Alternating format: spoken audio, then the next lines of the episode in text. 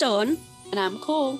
And Scottish Murders is a true crime podcast dedicated to people from or living in Scotland. Just like anywhere else in the world, these murders can be truly horrific and shocking, and we want to shine more light upon them. Join us every two weeks on Scottish Murders, where we'll bring you cases both solved and unsolved, giving you an insight into the other side of Bonnie Scotland. Find us wherever you stream your podcasts, as well as on social media. Join, us there. Bye.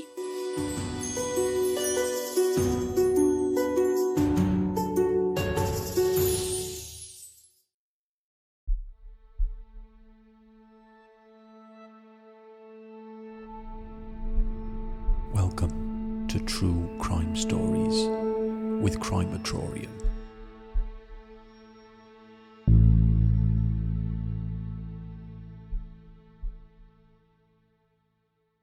This is the story of three young people one whose life was ended, the other two just vanished, and the families want answers. Listen closely. Maybe one of you will realize that you know something. Phone numbers will be provided for you to call in with any tips that you might have.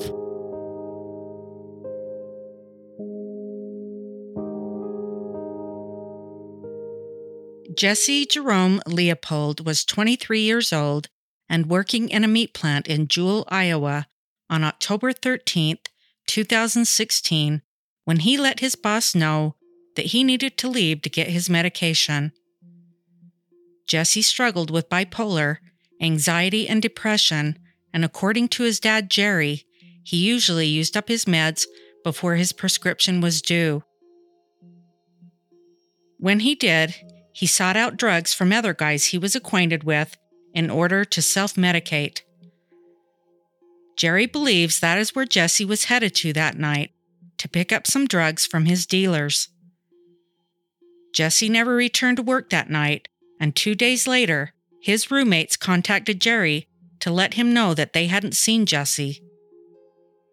Jerry posted to Facebook that night asking for help in finding his son. The next day, Jerry located Jesse's purple F 150 pickup abandoned in Ledges State Park, about 30 to 35 miles away. The truck was unlocked and the keys were still in the ignition, and his wallet and cell phone were on the seat. Jerry knew that wasn't like Jesse. He always locked his truck. So Jerry drove to the Boone County Sheriff's Office and reported him missing. The Boone County Police Department, the Jewell Police Department, and Boone County Search and Rescue scoured the Ledges area several times, as well as the Des Moines River. Bloodhounds were also brought in, but they didn't pick up on Jesse's scent near his truck or in the surrounding area. Jerry believed that it was because Jesse's feet likely never touched the ground.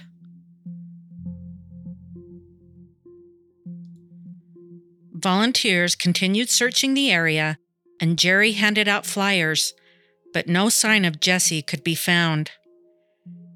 Ten days after he went missing, Jerry told the press that he believed Jesse was dead. He had left his work boots in the back of his truck, and he thought there was no way that he could have survived barefoot that long when the nights in that area dipped into the 20s.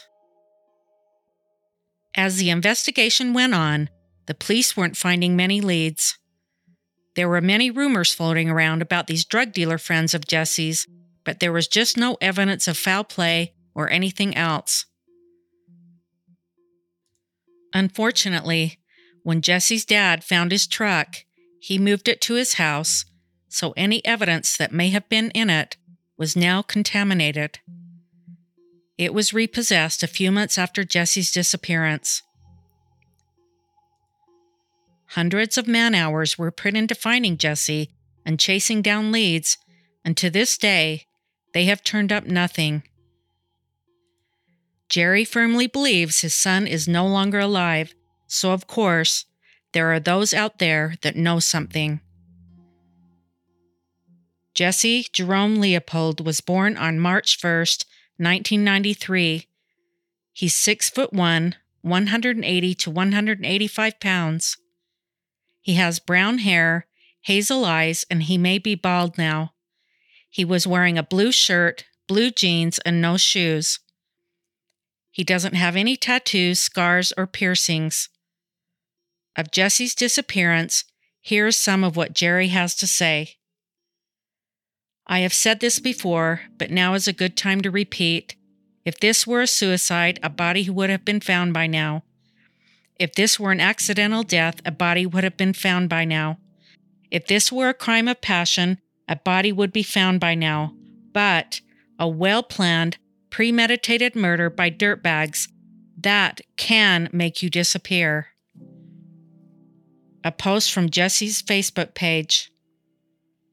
This was my son, a good boy and a good young man. Loving son and baby brother, friend to many, would have made a wonderful husband and loving father. He was murdered in Boone, Iowa, 101316 at the age of 23. I am still trying to find his body. I want so badly to have my boy back and for none of this messed up stuff to have ever happened. It did, though, and I will never hear his voice, get a text, see his smile, or get a hug, or ever hear from him again. There is nothing right about this. It's all so terribly wrong and must be resolved. It just must be. Jesse's family needs answers. If anyone has any information, please contact the Boone County, Iowa Sheriff's Office at 515 433 0524 or Jesse's dad, Jerry, at 515 709 5087.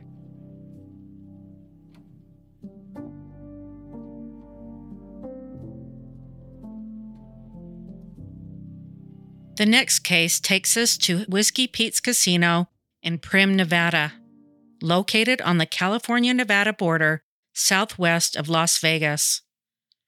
Seven year old Alexander Harris was there for a family reunion with his mom and grandparents. After the reunion, they stopped at Whiskey Pete's around 11 a.m., and while the adults did some gambling, they let Alexander play in the arcade. The year was 1987. They were simpler times and not as much awareness of the dangers that are lurking around us. When Alexander's mom, Roxanne, walked him to the arcade, she said he was fine. 20 to 25 minutes later, when it was time to leave, Alexander was nowhere to be found in the arcade. Witnesses claim to see him leave with a man in his 30s wearing glasses with blonde hair and a brown leather jacket. The two were holding hands which caused the witnesses to believe they were father and son. A composite sketch of this man was drawn up and distributed. The search continued, and a month later, on December 30th, 1987, Alexander was found under a mobile home on the casino grounds, not far from where he went missing. He was fully clothed with no outward signs of trauma indicating that he may have been strangled. When Alexander was examined, a fingerprint was found on his glasses, and on his body were strands of blonde hair not belonging to him. The casino had a surveillance camera outside which showed a boy walking with a man, but it wasn't clear if it was Alexander or not. There were several guests and one employee which fit the description that witnesses described seeing Alexander leave with, but focus was soon placed on a particular guest named Howard Lee Haupt. Howard was a 36 year old computer programmer from San Diego, California, and when asked, he told officers that he had attended a land sailing event that day. Howard was arrested on February 9, 1988, at his place of work in California and taken in for questioning. When asked about the interrogation, Howard would later say, They spent the next three or four hours trying to make me confess to something I didn't do. He was held in a San Diego County jail and was flown to Las Vegas at the end of February to face trial. The case drew a lot of attention at the time. It was so overwhelming that Howard was fearful at the times he was outside in public. Trial began in January of 1989 and lasted five weeks. Between the defense and the prosecutor, 100 witnesses were called and 250 pieces of evidence was presented.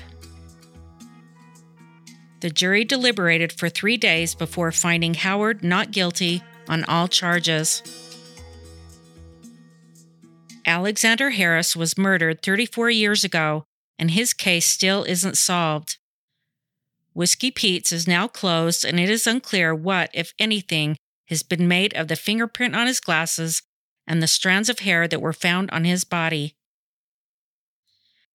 Allegations have been made that officers focused their attention on Howard Haupt purely on eyewitness accounts and didn't pursue any other possibilities, although they did question a few other subjects, all of which had alibis, as did Howard. Roxanne Harris, Alexander's mom, still lives with the grief of her loss to this day and is still waiting for justice and resolution. Alexander's nickname was Buster. He wore thick glasses and had a gap toothed smile. He meant the world to his mom, who was a single parent.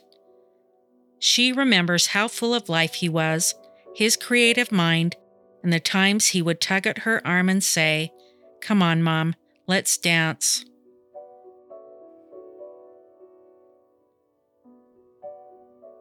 The next case takes us to Lexington, North Carolina, where 13-year-old Donna Michelle Barnhill left her home at 8:30 p.m.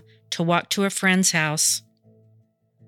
She called this friend before she left to let her know she was on her way, but she never arrived and she hasn't been seen since.